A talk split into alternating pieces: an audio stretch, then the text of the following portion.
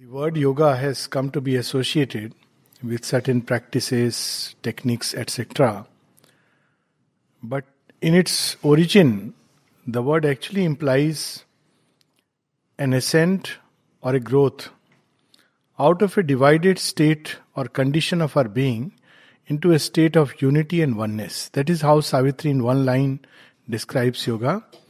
To feel love and oneness is to live. So we are not yet living fully. the word yoga itself means one, to unite, yukta. So essentially, it is to ascend from this state in which we are, a dark and fallen state, we may not realize it. They, there are creatures who don't realize that they are leading a very limited existence. But those who can see, they feel how miserable this life is. And they bid them to come out of it. But like that fable of Mushika Bhava, the Mushika wants to remain a Mushika. It seems, thinks it's his whole world. And as beautifully put by one of the modern authors, what the caterpillar calls the end of the world, the master calls it a butterfly. so we live in a certain world which is very dear and important to us. We cherish it, we love it, we hold on to it, and that holds us. And when we are afraid of what is beyond it, you know, we hear it's very nice.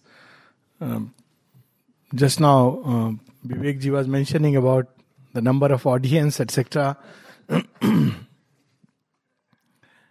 doesn't matter.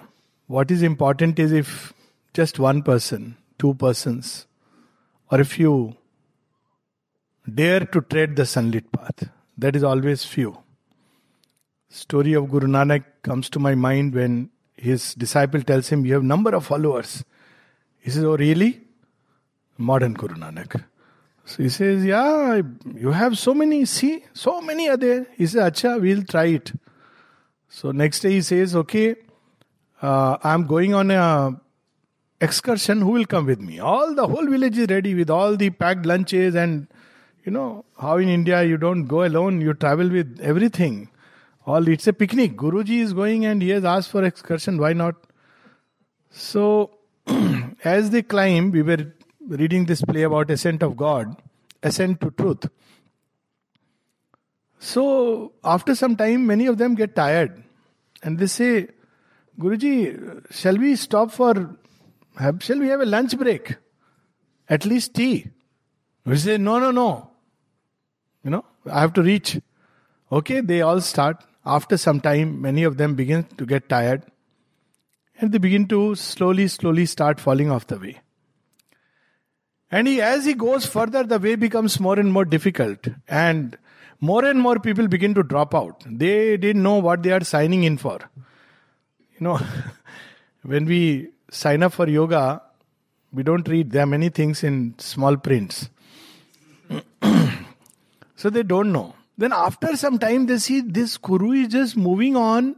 His beard has grown. He's looking fierce. He's no more looking that nice, neat, you know, handsome Guruji. So he says, Guruji, are you sure everything is okay with you? They begin to doubt the Guru's sanity. Finally, everybody drops off except one person who had asked him the question that I believe you have many disciples. So when he alone is left, the Guru turns and says, Do you want to come along or you want to rest? He says, No, I have got my answer, but I want to stick on. When somebody asks Sri Aurobindo, what is the secret of this path? Many interesting secrets is revealed. And this used to be one of the things which in the beginnings was told. Either stick on to the path somehow or allow the path to stick on to you. Even now, when people go to the ashram, some of the old sadhaks, you know, when newcomers go and they are all into oh yoga i have come for sadhana of course most of the people are aware of the whole background and they are they have already formed a routine in their mind oh every day morning i'll do this and afternoon i'll do this and you know so most of the old sadhaks will say just hold on for one year just stay here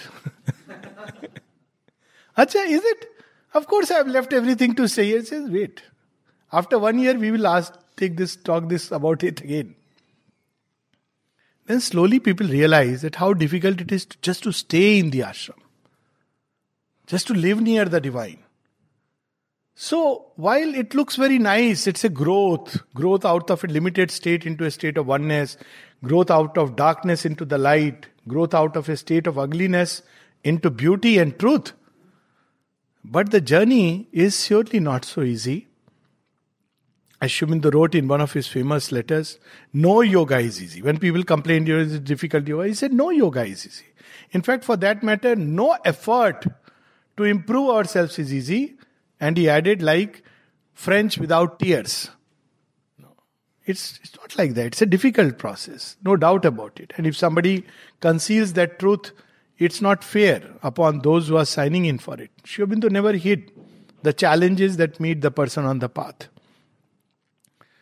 So now, very often when we speak about the path and when we speak about yoga as an ascent, we take it that this is there is a state of division, of ignorance, of darkness, of ugliness, of evil, of pain and suffering, and there is another state, which is a state of peace and harmony and beauty and light and truth.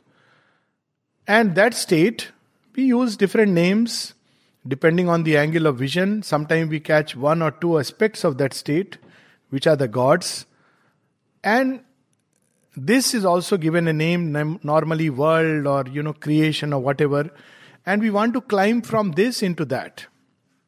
And as we are saying, it's a very challenging journey. Any yoga, if we take, if you take it in the true sense and real earnest, take a simple thing like Hatha Yoga. Normally, people think that, you know, this the yoga means uh, standing upside down. But Hatha Yoga itself, if you really practice in the real sense, and what is the goal? Goal is just to liberate the consciousness within the boundary of the physical body. Not from the mind and the vital, just from the confines of the physical body, and thereby explore, discover new possibilities. The body itself can become light it can grow it can expand it can resist the assault of you know weapons and uh, you know it can resist burning. Many things it can. It can resist decay degeneration disease. So even that the true hatha yoga is doing it for hours 8 hours 9 hours 10 hours not what we do uh, more like a fitness exercise if you really take it in the sense of yoga so that's why sometimes good to use the right word, not yoga. We use yoga very casually. Are you going for yoga with a yoga mat in the hand and you know after half an hour yoga is over? So I mean, I understand if this uh, is uh, told uh, by people who are really who don't know, but when particularly we uh, with an Indian background say so casually and loosely, "Oh, I do yoga every day," So you know it's it's it's not good because yoga is it's not about this at all. Even Hatha Yoga, just to speak of one path of yoga with one limited goal. Hatha Yoga doesn't liberate us from the confines of the mind. That's why Hatha Yogis can become terribly sometimes egoistic because they make the consciousness freed from the body, not from the mind. So the ego remains, the shell of the ego remains. And even that is so difficult. Raj Yoga, hours on meditation, for a goal of the complete liberation of the consciousness within the mind and possibilities of the mind. Many faculties, prakamya, vaishita, vasita, powers which are lying asleep, dormant, telepathy, clairvoyance, all these awaken in the yogi, and therefore he escapes from the narrow boundaries of the mind and develops many, many new things. There is a tremendous uh, capacity of control of the mind over the body, even over events and situations in outer life. But ask the true Raj Yogi, not the popular version of it. For hours and hours they sit for meditation. There have been people in ashram for four hours, five hours, six hours. At one time, uh, Pavitra Da asked Sri that I am able to sit for three to four hours in meditation at a stretch, and I want to increase it now. you know, we can't imagine. So they, that is one path. Then another path came, uh, which, you know, the path evolves as we evolve. So, Hatha Yoga is given to man in the age when he was very robust and, you know, he was living in the jungles. He was conscious largely of his body. Then, as he becomes conscious more of his mind, Then Raj Yoga. Then comes when he becomes conscious of his inner being, which is many tangled um, thoughts and feelings and impulses and emotions and will and desire. He is given in still more uh, completer path, the yoga of the Gita, where you use many parts, many powers and you know given to us within the realm of nature to pierce a hole and come out of this state of ignorance and delusion in which we are caught into the truth of unity and light and freedom of infinity. So there is, you know, the path also evolves as human consciousness evolves. And then there are many other paths. We'll not touch upon that. There is the path of the Buddha, the Eightfold Path, and the law. These, this path of Christ, and mm, of course, uh, that is how the journey goes on. There is the path of Tantra, which plays with nature and the forces in nature and goes further. So Sri Aurobindo had seen through and practiced and realized the truth of these paths. And even the mother. There are prayers of the mother where she says, Thou hast made me taste the realizations of each and every path. And then she comes back and says, No, this is inadequate. This is imperfect. This is incomplete. We can at the most pierce a hole from the zone of ignorance and escape into light. But we cannot stay there. After a while, we have to come back if we have to lead life here. Otherwise, we have a choice. And the ancient yogis speak about it that you withdraw, but don't come back. Stay in a state of trance. And for, if you stay in a state of trance for um, 42 days, it has been said that the body will dissolve. You know, we have stories like that in our Indian thought that the yogin doesn't come back into this. And so the body dissolves and you enter into that beatific state. But if you want to maintain a connection with the world, you have to come back. So, when you come back, it is again the life of ignorance and the instruments which are built of ignorance, and you have to use them because that's the material at your disposal. You have seen beauty, you have heard the music of the higher spheres, but you cannot express it here because the instruments are not ready, the faculties are not developed. Sri Aurobindo was not happy with this half-hearted effort. We read about, you know, those lines, the sages who ponder, ponder in an unsubstantial light. And the wise who climb, climb but one half. They see but one half of truth. So he wanted this not enough. This story has been going on for long. And it had its purpose, it had its role. Now the time has come to invade this very sphere of darkness with the light from beyond. Now, as we have said, even the journey, ascent out of darkness is not easy because the very first steps to start with, what do we hold on to? Very often people ask this question How do I begin? So everybody wants a fixed way to begin. Now, you know, in swimming pool, you can talk about it that begin from this end, from the shallow pool, go toward the deeper end. This is the beginning, that is the end. But what do you say when you talk about the ocean? So, you know, traditional paths are often, often like swimming pool, well defined, well defined beginning, well defined end, well defined techniques. But what is the perfect technique? When the ocean, because this creation is an ocean, there are two oceans, the Vedas speak of that. There is an ocean above, the ocean of light, and there is the ocean below, Aprakritim Salilam, the dark ocean. Now, this has to be invaded by that. So, what is the perfect technique of a world changing yoga? And Sri Aurobindo says there is no perfect technique. It's not about technique and methods. It's not that you have to do this and that. But we have to know, touch the core, the essence what really is it? The key that we can hold on to, and if we have the key, then the rest becomes easy and simple. And all his life, Sri Aurobindo's effort was to give that key to man, to make it easier and easier and easier. And this is a method he has followed all through. You see what he did for India's freedom struggle. People often didn't understand. When Sri Aurobindo left the scene, or so it seemed, people said, Oh, you have left the freedom struggle and gone away. Some people were very unhappy. For instance, there was Charu Chandra Dutt, his, you know, who used to call Sri Aurobindo chief. And he was very angry that Sri Aurobindo left and went away, not realizing what he had done. So Sri in his own letters he writes, no, all the lines along which freedom has to come, they were already released and established. They were already done. And then he knew, he was assured that the freedom will come, and then he withdrew. What had he done really? If you really see what he had done was awakened the sense of mother in the country. It is not about fighting against British, fighting against the Mughals, fighting against the Greeks. We have been doing it. But it's about fighting against our own limited sense, the limited self. Even if you win the country, if you remain a limited being, then what will happen? What Sri Aurobindo foresaw? Gundaism, Bol- Gundaraj, Bolshevism. Things look ominous.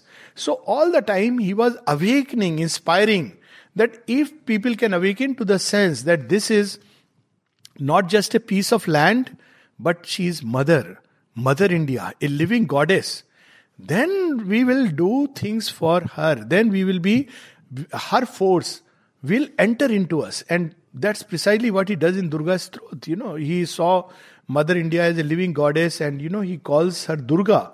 And he says, Mother Durga, enter into our bodies with thy yogic strength. Mother Durga, slay the enemies. Mother Durga, you carry us.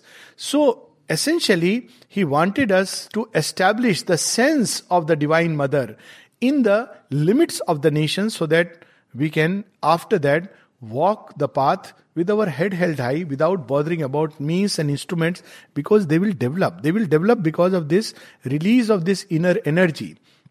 We have the famous vision of Swami Vivekananda when he saw uh, Mother India while walking in Himalayas in chains, iron chains, and all.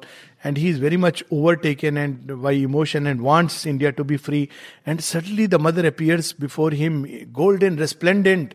She says, You think that anybody can bind me? It is because I have chosen to be like this. And I'll come back in this form. So, this is the secret to awaken that central truth then he shifted on to a still greater venture, and which is the venture of emancipation of mankind. It was not enough that a country is liberated and some people wake up to this greater reality, but emancipation of mankind, the whole, the human race as such. And there again, he was doing the same thing. And the same thing was to awaken the mother and um, establish her in our midst. Nalini describes it very beautifully in one of his essays that before mother's coming, they all had a bohemian lifestyle. They would come, live the way they wanted, they would go here, there. Nobody, uh, you know, sometimes they would ask Sri Aurobindo about some instruction, and Sri Aurobindo would give them that instruction about yoga. But there was nothing systematic, nothing orderly. And then he says, then suddenly mother came.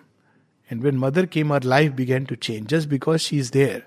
And Sri Aurobindo the big thing that he did was to establish the mother in our midst. Now she began to, by her own example, by her own pressure, uh, the, the power that she be, uh, held within herself, and she had realized she began to mold humanity by her mere presence. And Sri Aurobindo knew that the moment she is there, rest of the things will become easier and easier. So when Nirodha asked him, what is the central secret of this yoga? So Sri says there are two secrets of this yoga. The first is to open psychically to the mother. Then he did not write anything further. So Nirodha says, What is the second secret? As if that was not necessary. So he says, to aspire for the divine life because we can open to the mother seeking some protection and blessing for our worldly life or other things. And she is the divine mother she'll do it. Why not? She will do everything for us. But the best is if we open to her to change ourselves. So this is the highest privilege given to man. So this is what she was, uh, he was establishing in our midst, the Divine Mother, and teaching us how to open to her. This is how he was making the yoga easier and easier. And that's why when people would often ask, what is the technique of this yoga? Well, technique is lay all on her. She is the cause of all. Open to the Divine Mother. Then he saw that even that is very difficult because human consciousness resists, it you know cannot surrender easily. So he said, okay, let me use a means which is very impersonal and universal at the same time, which people will not resist. And therefore, he embodied that power and consciousness, that force of the Divine Mother in the book Savitri. Now, book people will read. Now, you know, hopefully. And as they will read, they will come in contact with the consciousness of the Divine Mother. What is Savitri but a story of the Divine Mother? If we ask in one word, It's not philosophy or you know difficult poetry. All these are just our words. If we look at Savitri very simply, like we have the tradition of Ramayana, the Bhagavad. What is Ramayana? The story of Lord Rama. What is Bhagavad? The story of Krishna. What is Savitri? The story of the incarnation of the Divine Mother. As simple as that. And we read it like that. And uh, where does the story begin? It begins by introducing the Divine Mother who comes into this darkness. Because it's difficult for man to ascend out of the darkness because of many things. Most of all, we love darkness. Very difficult to um, touch that light and remain there. Man wants to come back. We read this, uh, these lines that, you know, dim in human hearts the ascending fire. At another place in Savitri, Sri Aurobindo says, Heaven's call is rare, rarer the heart that heeds. Because, you know, we are accustomed to the mud from which we climb, whose law we know, and we want to slide back. That's why, you know, people uh, go to Pondicherry and, you know, ashram, samadhi. Ah, wonderful. Even those who live there, they face the same challenge in a much greater way. So, you know, you are there, right? The Lord is there. So, what should be the natural thing? to give yourself and say, Wow, that's it, that's my life. But what happens? After 15 20 minutes, ask anybody who has gone to the Samadhi, and everybody will say it's wonderful. I'm sure it's a universal experience. Many, many must have gone there, isn't it? So ask them, uh, why don't, would you like to live there all the time? No, no, no. You know, that's.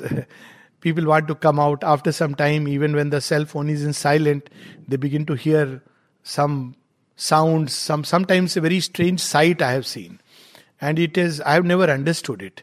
You know, somebody walks into the samadhi, you have the uh, sil- silent cell phone. Sometimes people forget that is okay, nothing wrong with it. They walk up to the samadhi. I've actually seen it and I have wondered, oh my god, this also happens. And the person is about to, you know, probably getting ready to do something, maybe bow down or something, and the cell phone rings and you see the hurried steps as if you know world will crash if you don't take that call it looks like you know many times when we discuss uh, and debate on a dining table we discuss as if the if we don't decide the future of a country the country will finish off so you know i use this now uh, you know whenever we sit and discuss i if somebody asks, What are you doing? I say, We are deciding the future of the world. You know, because that's what we believe.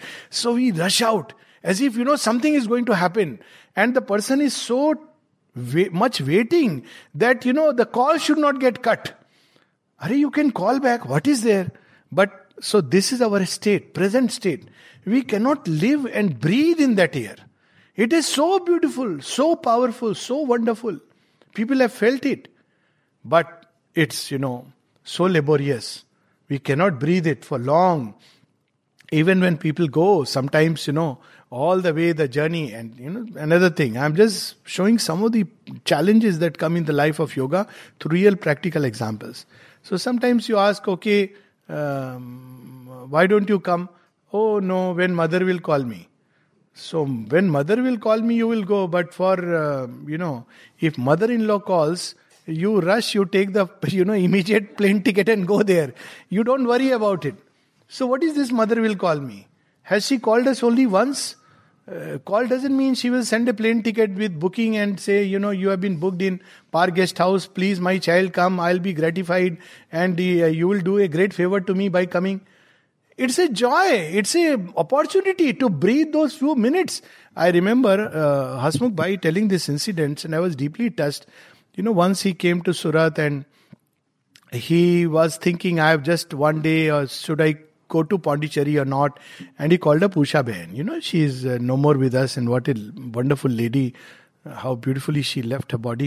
So he called her and she said, So, uh, when are you coming? He said, I don't know. I am thinking, you know, uh, I, I have very little time. Maybe if I come, I'll be able to come just for an hour or two. He said, Come, come for an hour or two. It is worth it. Look at the attitude. Come for an hour or two. Doesn't matter. And we have it in our tradition. एक घड़ी या दो घड़ी यादों में पुनियाद तुलसी संगति साधु की हरे कोटि अपराध we don't know what mother will do in those few moments so this is the big challenge which he saw that something in us resists and we can't even discover it. That's the big problem. You know, what to do? We can't discover it because we are surrounded with a giant ignorance. And it is a strong grip on our nature. It will give hundred reasons, hundred excuses.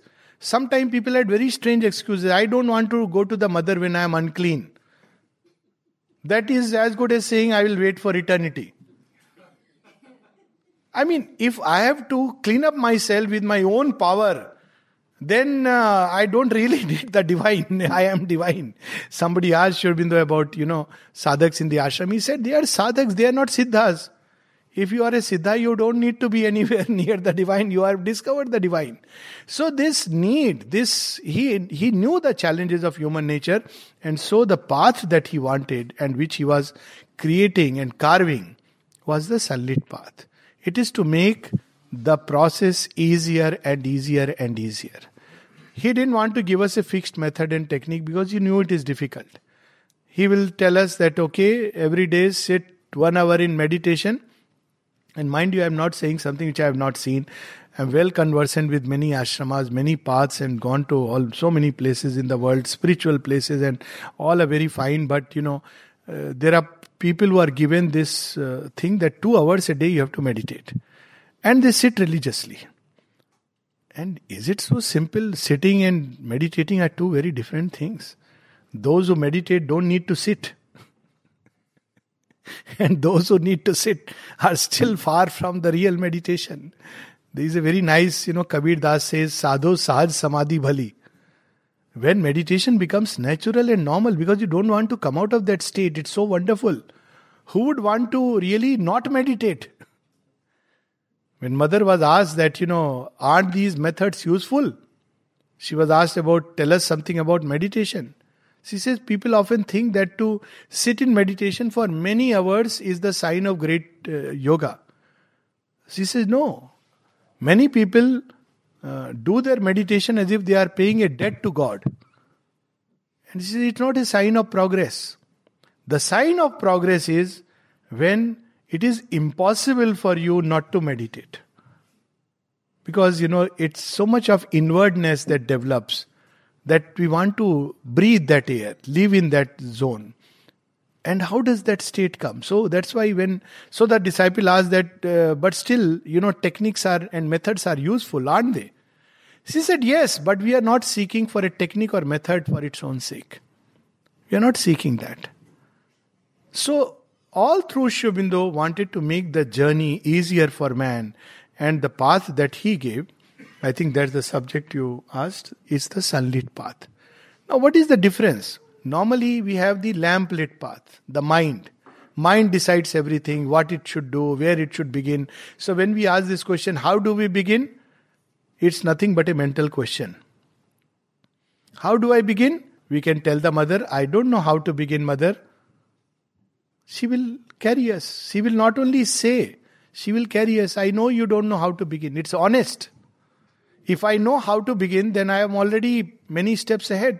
So simply we can go and tell her, Mother, I, I, I feel the urge to walk the way, but I don't know how to begin.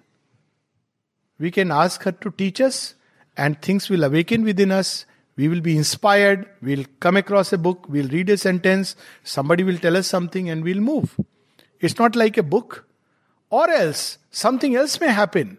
She may say, My child, you want to do it yourself? Or will you, can I carry you?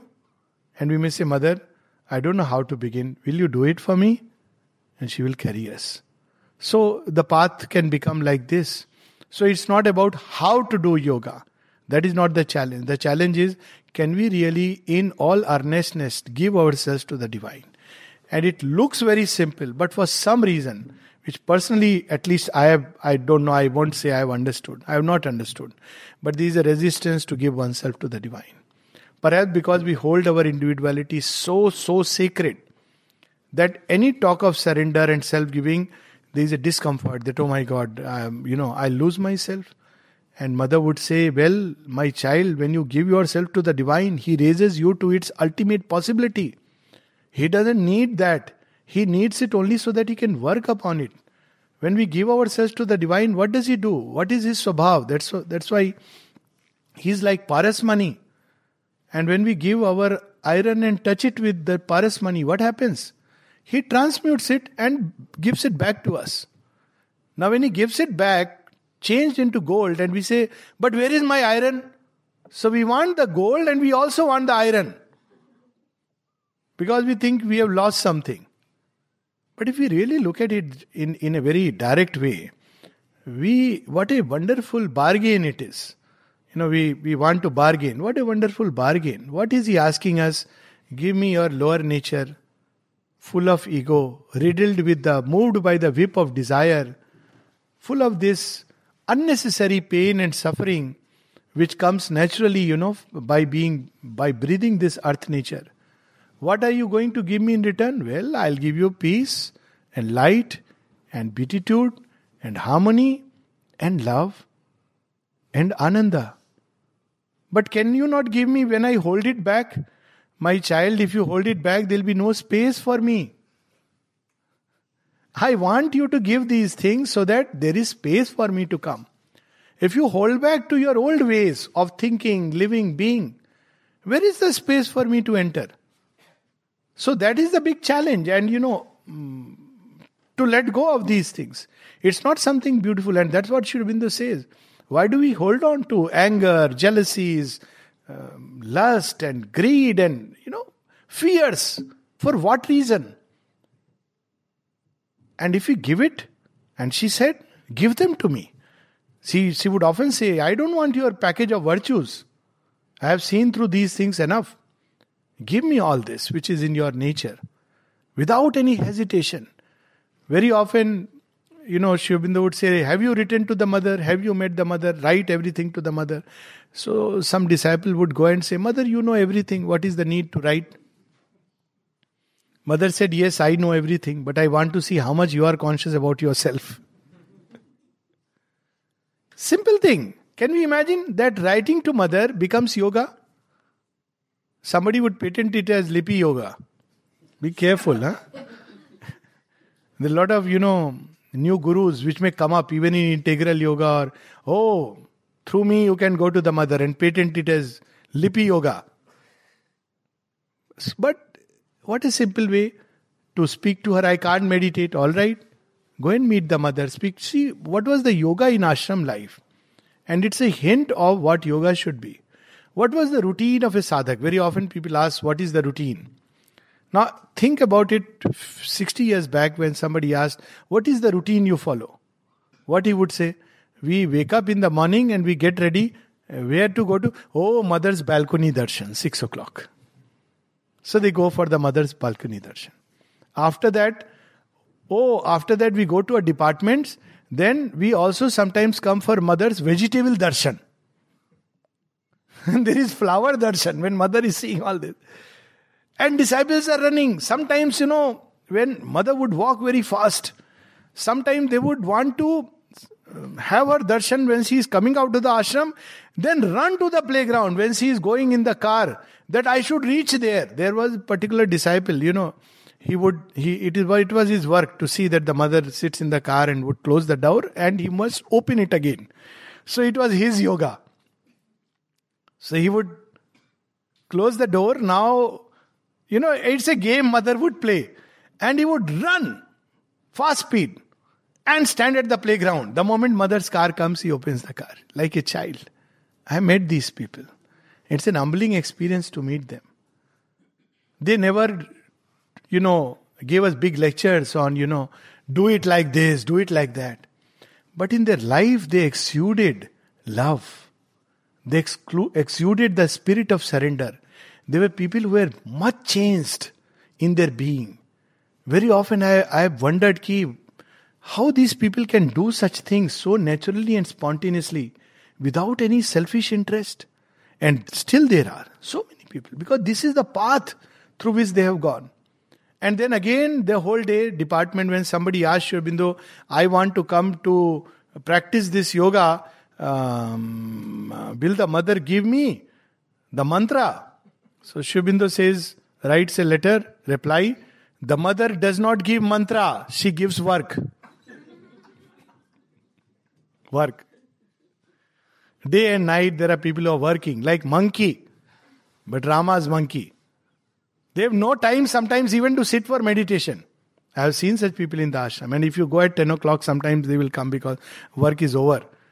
And they will sit and you don't know whether they are sleeping or sitting. 11 o'clock, they will go back and 2.30 they are up and about doing the work. And I am talking of today. 40s, 50s. How, how are they doing it? Where is the source of energy? Because they've learned this art, this trick, if I may say so, of just surrendering to the mother. This was the yoga. Then again, after everything, they are all, you know, oh, those days, they would all be sitting in the ashram courtyards waiting for mother to come. Mother would sometimes come at 12 o'clock, 1 o'clock, and they are waiting. Sometimes they would doze off. And just before mother is coming, it was given to one of the man who was in the military at some point of time, Hardhan. And he had a very gruff voice, and he would say on that, you know, announcement, Mother is coming, mother is coming, and everybody, Mother is coming, mother is coming. What a joyous thing. Just imagine for a moment. Everybody is sitting in the ashram courtyard. Mother will come, mother will. Mother is coming, mother is coming. Ah, mother is coming. And mother comes.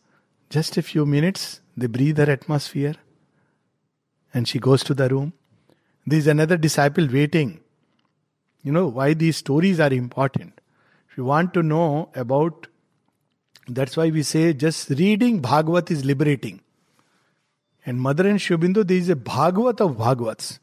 So there is a disciple who came for a very from a very rich family, and who was living in a small little room, and he was looking after the electrical department, electricity problem. Now we have a department. That time it was in charge of electricity. so you know when when he would go to sleep, after mother has switched off her light, he would wait to see when his mother light switched off, and then he would go off to sleep. And he had, he was told that any time he can approach the mother, any time. And when would mother go off to so-called switch off her light? Sometimes at 2, 2 o'clock, sometimes at 1, 1.30. And then of course she would get up at 4 o'clock and all the people are going and meeting her. This is the life. And what wonderful change. So what is this path of yoga? This yoga is simply to give oneself to the Divine Mother.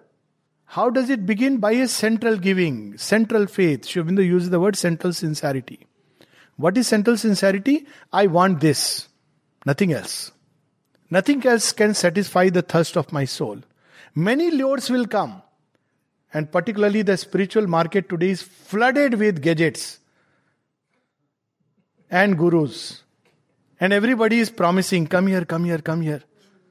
I'll give you some experience. You know what? Your Kundalini will awaken. Yeah.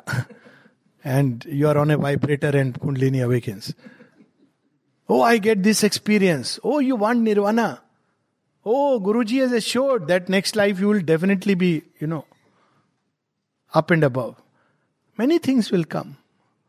But no, Central sincerity is not detailed sincerity. This is my life, this is my path, this is my goal. Wherever she takes me, holding my hand. If she takes me through the fires of hell, she is there holding me. If she takes me, you know, Prahlad, this is the path of oneness, and Mother said that this is true. What was Prahlad's path? Mother is holding me. He didn't use the word mother, Narayana is holding me. Fire, no problem, Narayana is holding me. From the mountain cliff, Narayana is holding me. And mother said, He who can live with this sense of the one is always protected under whatever circumstances. So, in every situation and circumstance, to begin to feel her hand, this is the goal, this is the path, central sincerity. Then spontaneously it will spread into many parts, and that's a long journey. Sincerity in the mind, in the heart, in the life impulsions, in the vital, in the lower vital, in the body, that's a different story, will not go. But central, fundamental. Fundamental faith that yes, the divine exists. What is the faith that Sri Aurobindo asks us to have? Not a dogmatic uh, belief in this cult or that cult. He says the fundamental faith needed for this yoga is that the divine exists, number one. Obviously, if there is no divine, there is no yoga.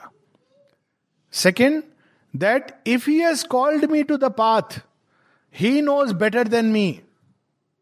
Very often, when we go through states of despair and darkness, so there is the dark path and the sunlit path. The dark path is I am no good, I am unworthy. See my life, I am entangled with hundred things. Are she is Bandhan Mukta. If she wants in one moment, she has kept us because you have to go through a process. So, to trust that the divine, if he has called me to the path, he is wise enough he knows how to take me to the end. He will use everything as a means and a material for my progress. And then he says, and to cleave to the path. This is what is important. So he says, this is the faith that is required. Nothing complicated about it. That there is the divine, and the divine has called me to the path. He will take me. I will reach in his own time. I will not insist in my own time. I will reach in His own time by the path that He takes me, and all that is needed is to cleave to it. So, this is the path of yoga. Had to have faith. Then, Mother said that give yourself. This is very difficult because by nature we are taught from childhood practical, we become practical men. But practical people don't give, they take. And if they give, they first want to make sure what they will get. If I give 10 rupees to the divine, how much he will give me back? 100? Then another divine will say, No, no, I'll give you 200. Okay, this divine is better. This is bargaining. This is not giving. Giving is not done with this idea of what I will get. So, how do I give myself? Mother says, with the mind, give your thoughts. What does it mean, give my thoughts? If you see the whole day, where all our thoughts are running, normally around our little self and petty things. How long shall you tread the circling tracks of mind? Around our little self and petty things. Through the day, we are concerned about my well being, my benefits, my profits, what somebody did to me, what somebody said to me, what somebody did not do to me, what somebody did not say to me. Thoughts. When we give ourselves to the divine means to fill these thoughts with thoughts turned towards the mother. How to do it? Very simple. Every time we catch ourselves thinking about ourselves, we should give ourselves a small little gentle slap. You idiot, you want to think about yourself? Or you want to use this time to think about the divine? Then you know we'll say, Mother, Mother, Mother, Mother, Mother. Then again, after a time, the mind will slip into back into, oh, my life, it's so miserable. I'm telling you, the simplest and straight road to misery is to think about oneself. Anybody in the world, even a king, if he thinks about oneself, one will find life miserable. This is the nature of human, because always we'll see what we do not have. And the other way is to think about the divine. As simple as that. How to think about the divine? Is it something to be taught? If nothing else, take a book and read. If not that, just call Ma, Ma, Ma. Allow a line or two of Savitri to run into the head. Memorize a passage, anything. The methods will emerge. So, this is giving oneself in the mind. Another act of giving in the mind is supposing we, re- we have some opinion and we read something from Mother and Sri Aurobindo which contradicts our opinion. What should we do? Most logical thing. Where is this opinion and where is the Lord's truth? Change your opinion, as simple as that. This will bring into the mind plasticity and vastness. But instead, we say, Well, Sri Aurobindo has this to say, but in my opinion, so Sri Aurobindo will say, All right, your opinion, please keep it. Thank you so much. But those who know the act of surrender, whatever our opinion may be, and all of us, I tell you, you know, it's, it's not easy, it sounds very simple. For instance, I myself used to at one point feel, oh, we must help mankind.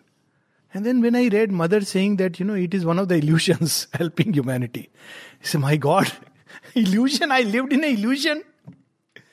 And then the moment you say, yes, what you say is truth, the truth is revealed to you. What is the truth behind it? So these are simple ways by which we give our mind to the divine, our thoughts to the divine, self giving. Giving of our emotions and our heart. Does it mean we will now onwards not love anybody? But only say, no, no, don't come. I have na mata, na bhrata, na bandhu. Sri doesn't want us to do that. They're lovely aphorisms. At one place he says, you know, uh, to commit adultery with God, this world was perfectly created. And then he says, we owe to the world something by way of duty. All the worldly relations towards our wife, our friend, our father, mother, we have certain duty and we are bound to it by duty. But our secret love goes always to the divine beloved and paramour. Whom do we should really love? The divine.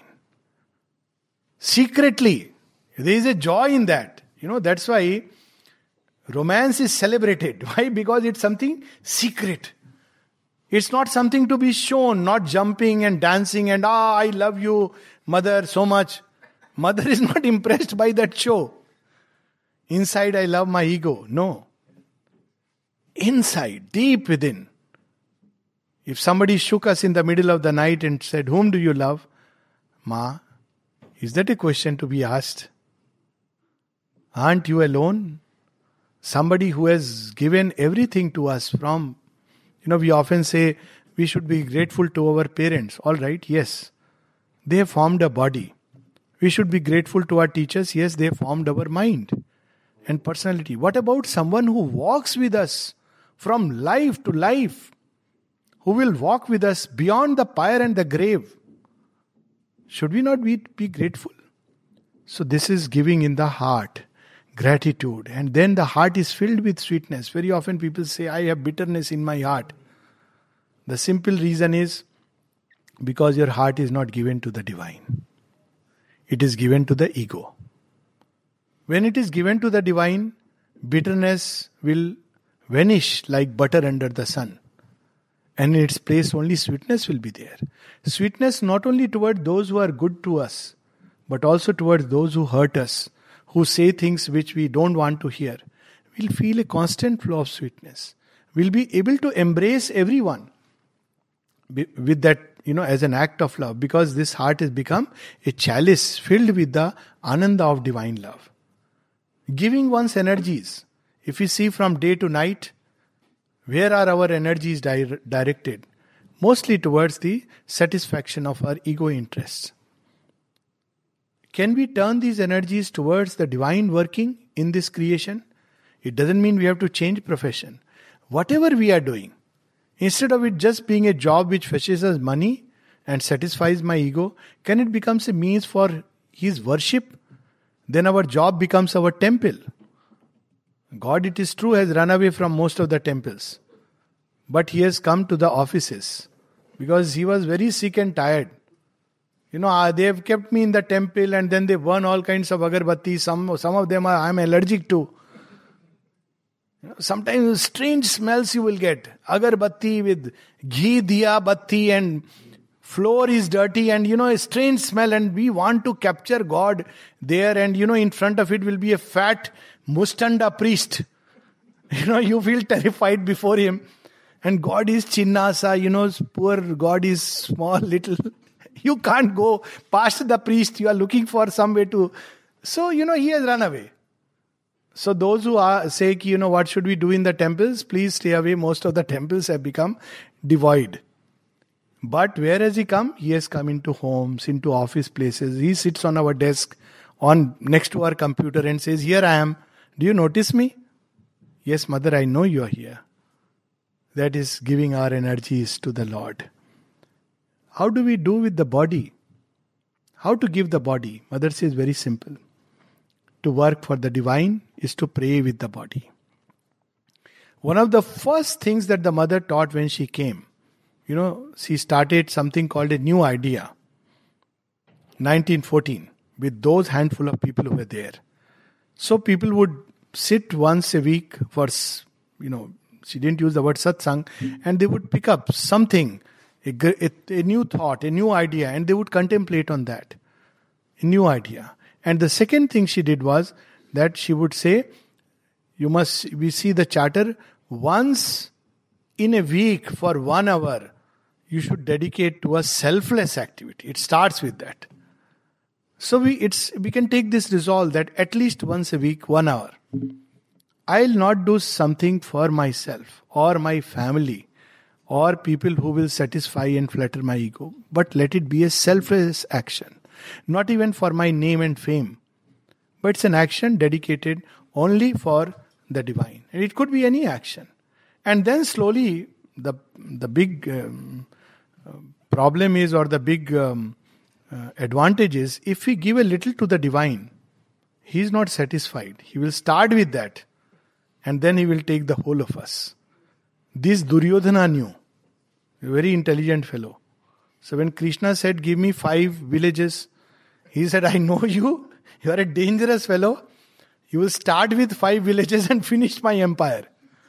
This was the silent communication between Duryodhana and Krishna, not documented in the Mahabharata. Don't ask me where did I read it. So when Duryodhana said like this to Krishna, I know your games, your tricks. So Krishna says, anyways, up to you. Even if you don't give me, I am going to take it. Anyways, it is mine. and the time has come for me to reclaim it. So it doesn't matter. We start by giving some time to the divine. It may be half an hour, one minute, one hour, depending on जैसी हमारी श्रद्धा something of her wealth to the divine something of her life. That's what the mother puts in the beginning of prayers and meditation. Some time in just reading. If we don't understand what is the problem? As if we understand other things. Sometimes i recommend this if life divine is difficult please read kant. You know it's become fashionable. Oh i've read kant. And i said can you understand or you can't? Because you know, I read Kant as 15 year old and I know what it means, you know, to read Kant. So I would tell them, you if you read Kant, then Sri is very simple. he is lot more direct. Or if nothing else, read um, Sankaracharya. I can tell you after that life divine will appear a lot more simple. it's difficult. Doesn't matter. The difficulty is solved by doing it. If this is my way, then this is my way. What is life divine? But Sri Aurobindo's letter to us. He is talking to us what you should do to realize the divine life. All right. If I don't understand, I should tell mother, I don't understand. Please make me understand.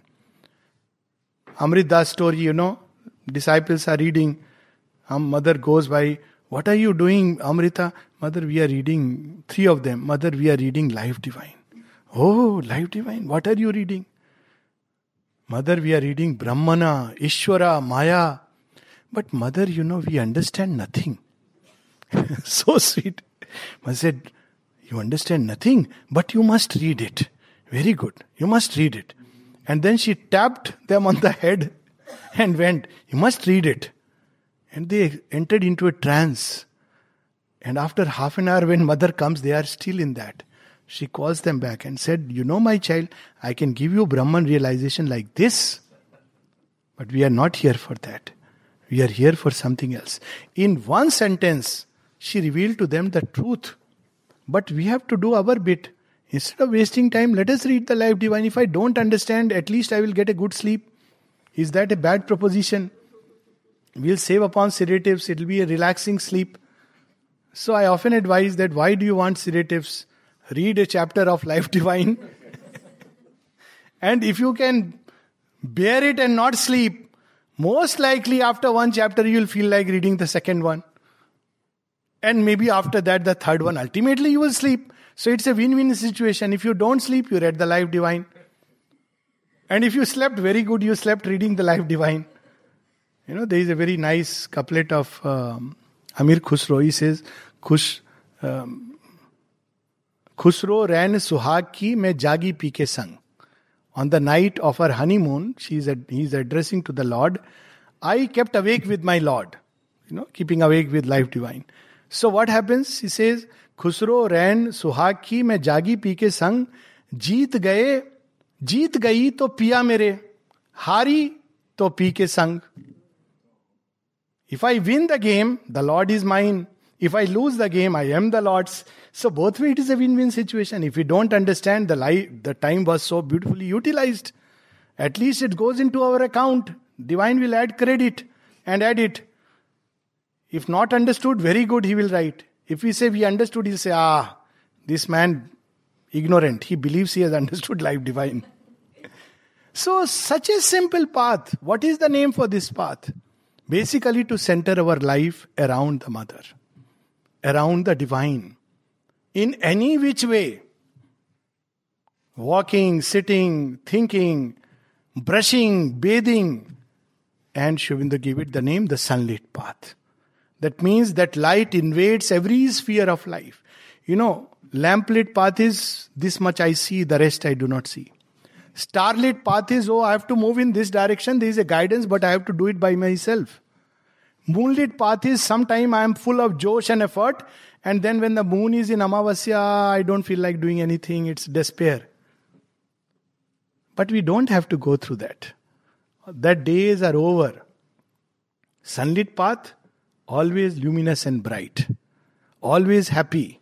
We don't have to suffer. You know, it, this sunlit path is in opposition to the dark path, which people often believe you have to suffer to go to God.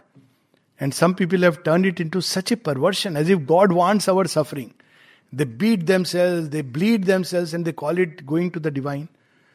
Going to the divine is to go to the all delightful. It is Ananda. In fact, one of the signs that we are approaching Him is that we feel more and more joy inside. And if we have a latka face, that means something is seriously wrong with us. The more serious we are getting outwardly means the more we are straying away. Inward seriousness is another matter. And even that brings us delight. It's a path of delight. So, sunlit path is opposed to the other path where we believe we must suffer. We must only look at food. Sorry for that, Govind. You are doing it. You are doing it in a very nice way, and all encouragement. But we must not, we must look at food like a witness Purusha and not eat it. So if you want to know what a witness Purusha is, please observe him when he is having the dinner. We will learn what is witness Purusha. For quite some time he is looking at the plate. It's good. These practices are helpful. I'm not denying it. But the sunlit path is we don't have to do this. We don't have to put ourselves in, I mean, this is okay, this for health. But we don't have to do this, put ourselves, you know, lest the message is misunderstood. you know, it's not about the, being indulgent that, oh, from now I, no, he's not, it's not the, it's not about this extreme or that extreme. It is simply stay balanced. Keep your head on the shoulders. Some people follow extreme. Oh, now Sri Aurobindo is talking to me and guiding me, and they shut themselves into, they begin to believe I am the world redeemer. Oh, the world redeemer is there, he's doing his job. Please let him do it. Let me be redeemed. But we want to become world redeemer. So the ego takes that aggrandized form and people withdraw, start, you know, not meeting anybody, not smiling. And while they think they are doing great sadhana, those who have actually followed the path, they start feeling something is seriously wrong with this guy.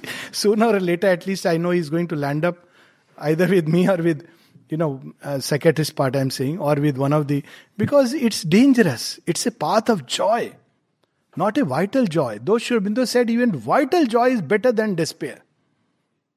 But a joy that comes from the soul. When we are going to meet our Lord, our beloved, our Divine Mother, how can any moment be a moment of sorrow? It will be a cause of celebration. So, you know, I don't know where to stop, what a topic you have, you know, given me. But let me, I must read a letter of Sri because this is something which is uh, too tempting and you know wonder I, I had thought that we'll just start a few minutes and then we'll have question answers so look at Sri compassion. Mother has said uh, two things you must never forget Sri compassion and the mother's love. Forget everything else. It doesn't matter.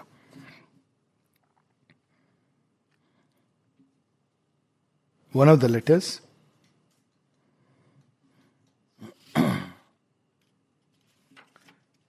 you say that this way is too difficult for you or the likes of you. This is one of the ways that darkness captures us and keeps us away from the path. Oh, it is very difficult. Only some very highly intellectual Harvard graduates can do it. They are the most unfit of fellows. Maximum people in the ashram come from small villages of Odisha. and they know the yoga in their bones. They cannot give much lecture, but they know it in their bones. And ask them, What is yoga? What is that? Give it to the mother. You know, I often narrate these incidents and I found it very funny. When uh, a Udia friend of mine tells me, you know, why people, what is the job you do? I said, I am a psychiatrist. Means what? I said, no, people come and talk about their problems and, you know, issues. But why do they speak to you? I said, "Hari, I am a psychiatrist. Don't you understand?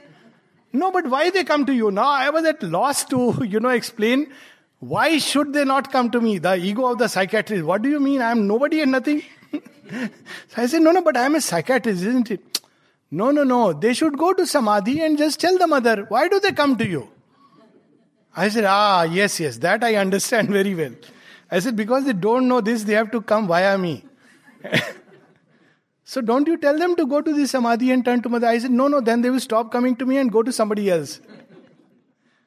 They want, you know, the problem to be very complicated. So they'll go to a psychiatrist and psychiatrist will make it very complicated. Childhood trauma, what happened, what was the issue, you know, oh, oh my God, your wife said this to you, or your husband is very harsh to you. Oh, yes, yes. Tell me, I will analyze all your defenses. It's so simple. Life of ignorance is like that. and if he simply gives a prescription after hearing everything, turn to the Divine Mother. Imagine they will come out and say, you know, this fellow needs help. this is he says, You say that it is only avatars like myself or the mother that can do it. And then Sri says, That is a strange misconception. For it is on the contrary, mind Sri Aurobindo's words, on the contrary, the easiest and simplest and most direct way, and anyone can do it. Aurobindo's words. There is an if. What is the if? if he can make his mind and vital quiet. So, Mother, you do it. I have thought enough. Mother would often give this example of the archer who was shooting arrows at night, and eventually he didn't succeed, or so he thought, and exhausted, he gave up. When he woke up in the morning, he saw the whole field was strewn with, you know, all his fruits. So, mind and vital quiet. And then he says something very interesting. Even those who have a tenth of your capacity can do it. He's telling a particular disciple.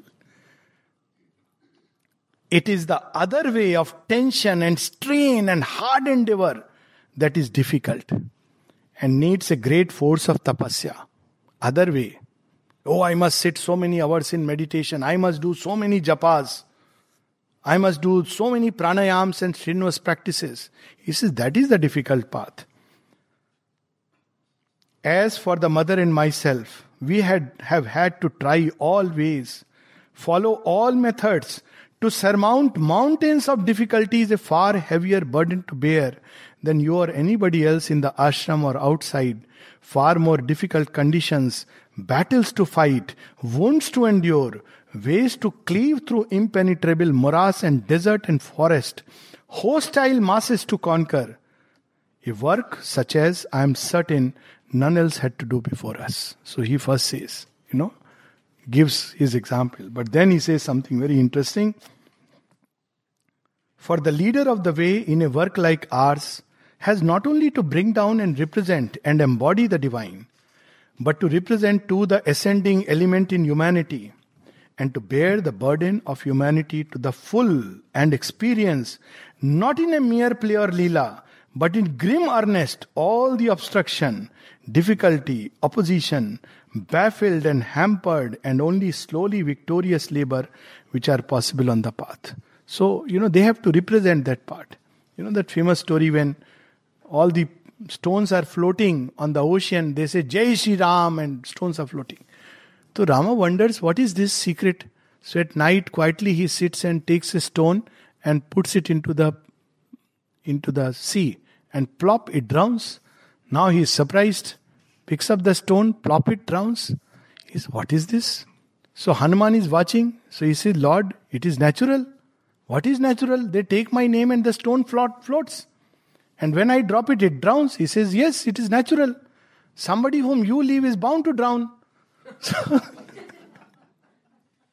So, so, so please don't leave it. If you leave it, it's drowning. So look at, you know, he says, I had to bear it. Rama has to feel his, veil his divinity, suffer the agony of Sita's absence, fight the demon king. All this he has to do. But he doesn't want us to start fighting, you know, all the Ravanas in this world. But the Ravana within us is good enough. Then he says, but it is not necessary.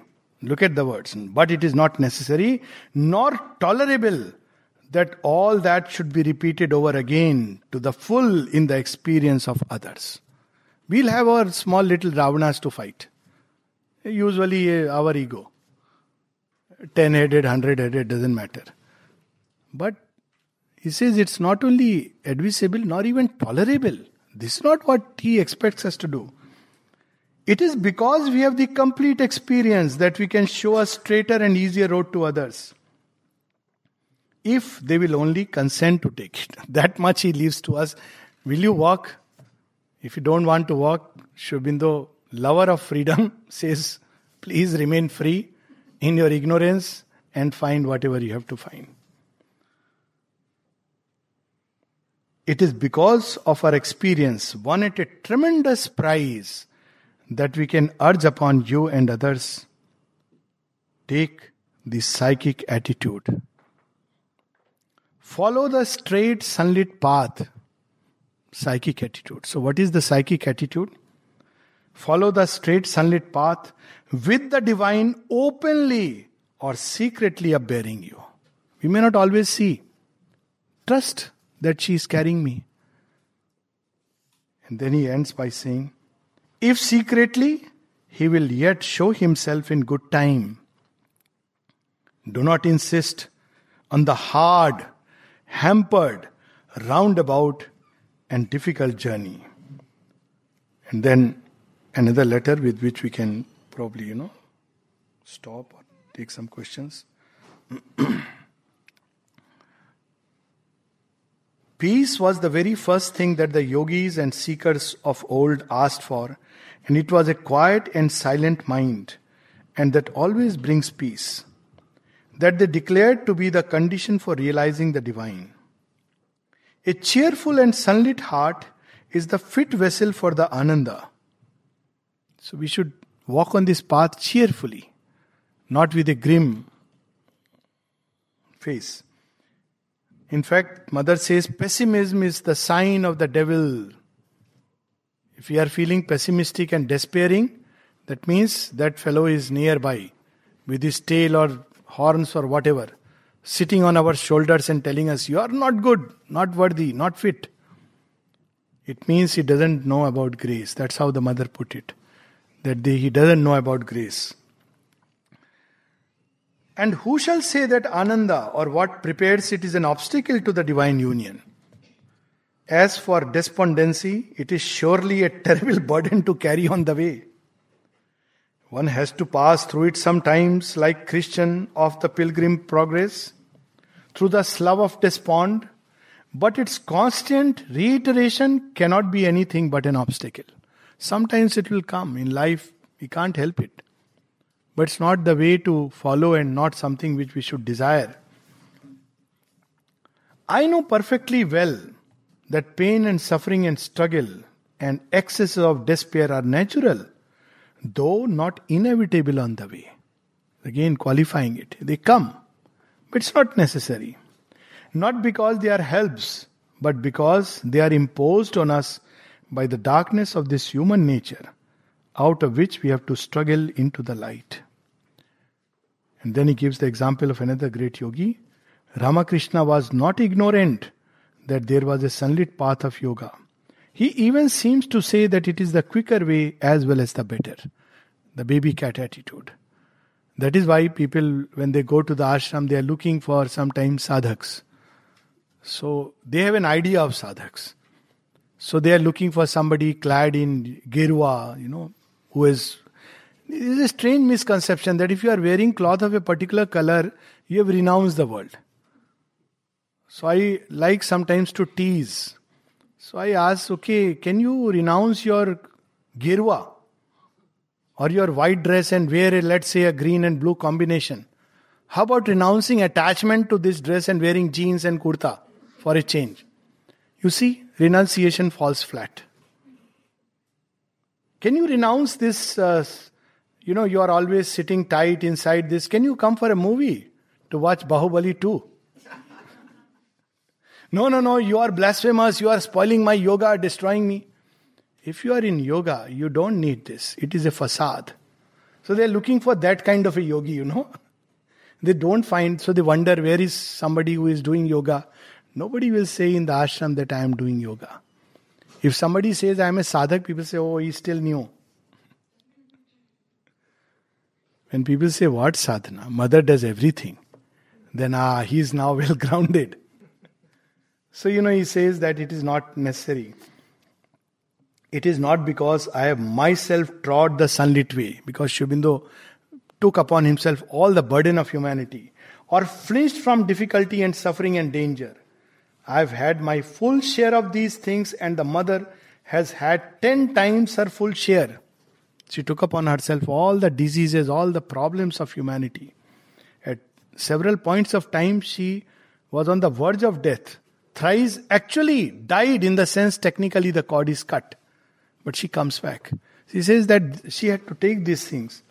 But that was because the finders of the way had to face these things in order to conquer. No difficulty that can come on the sadhak, but has faced us on the path. Against many, we have had to struggle hundreds of times. In fact, that is an understatement before we could overcome. Many still remain protesting that they have a right until the perfect perfection is there. But we have never consented to admit their inevitable necessity for others. See, this compassion of the Lord. We will go through, you know, we read this in Ramayana and it touches us when Ravana shoots an arrow at Vibhishan. What does Lord Rama do? Does not say, Vibhishan, it's your moment for courage. Didn't you learn archery? He just puts Vibhishan behind him and faces that arrow and it touches him. It's a very beautiful, touching story. He doesn't want us to go through that. He will fight the battle if we allow him to. It is, in fact, to ensure an easier path to others hereafter that we have borne that burden. It was with that object that the mother once prayed to the divine. Look at her prayer. Divine praying to the divine. What is she praying for? That whatever difficulties, dangers, sufferings were necessary for the path might be laid on her rather than on others. His prayer is there in her prayers and meditation. It has been so far granted her. Look at the touch of love. She has prayed that all the difficulties that come on them may come on me. Open them a free path. and Sri Aurobindo says, it has been so far granted her as a result of daily and terrible struggle for years that those who put an entire and sincere confidence in her are able to follow the sunlit path. And even those who cannot, yet when they do put the trust, find their path suddenly easy. So even those who cannot, after a while they find it easy if they can trust. And if it becomes difficult again, it is only when distrust, revolt, abhiman, or other darknesses come upon them. The sunlit path is not altogether a fable. And look at this last passage in this letter. But you will ask, what of those who cannot? So Aurobindo is anticipating. Many will say, okay, it's all very fine. I cannot tread the sunlit path. So the Lord has foreseen and is catering to them also. But you will ask, what of those who cannot? Well, it is for them I am putting forth all my efforts to bring down the supramental force within a measurable time. Those who can take the sunlit path, nothing more is needed. But you will see that those who cannot surrender the mother to the mother, they will talk about supramental force and records of yoga and how I will do it myself. But those who know what force, supramental or otherwise, can be greater than the Divine Mother, they just know to give themselves like a child in her hands, and all else is done for them. The dark path is there, and there are many who make like the Christians, a gospel of spiritual suffering. Many hold it to be the unavoidable prize of victory. So much so that if you see somebody happy and cheerful, you say, Oh, he's not doing yoga. How can a yogi be cheerful? He can laugh, he can joke. He's supposed to be looking serious, sitting all the time in Padmasana. So look how, you know what he's saying. It may be so under certain circumstances as it has been in so many lives at the beginning, or one may choose to make it so. But then the price has to be paid with resignation, fortitude, or a tenacious resilience.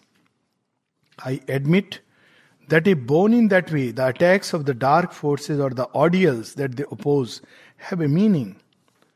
After each victory gained over them, there is then a sensible advance.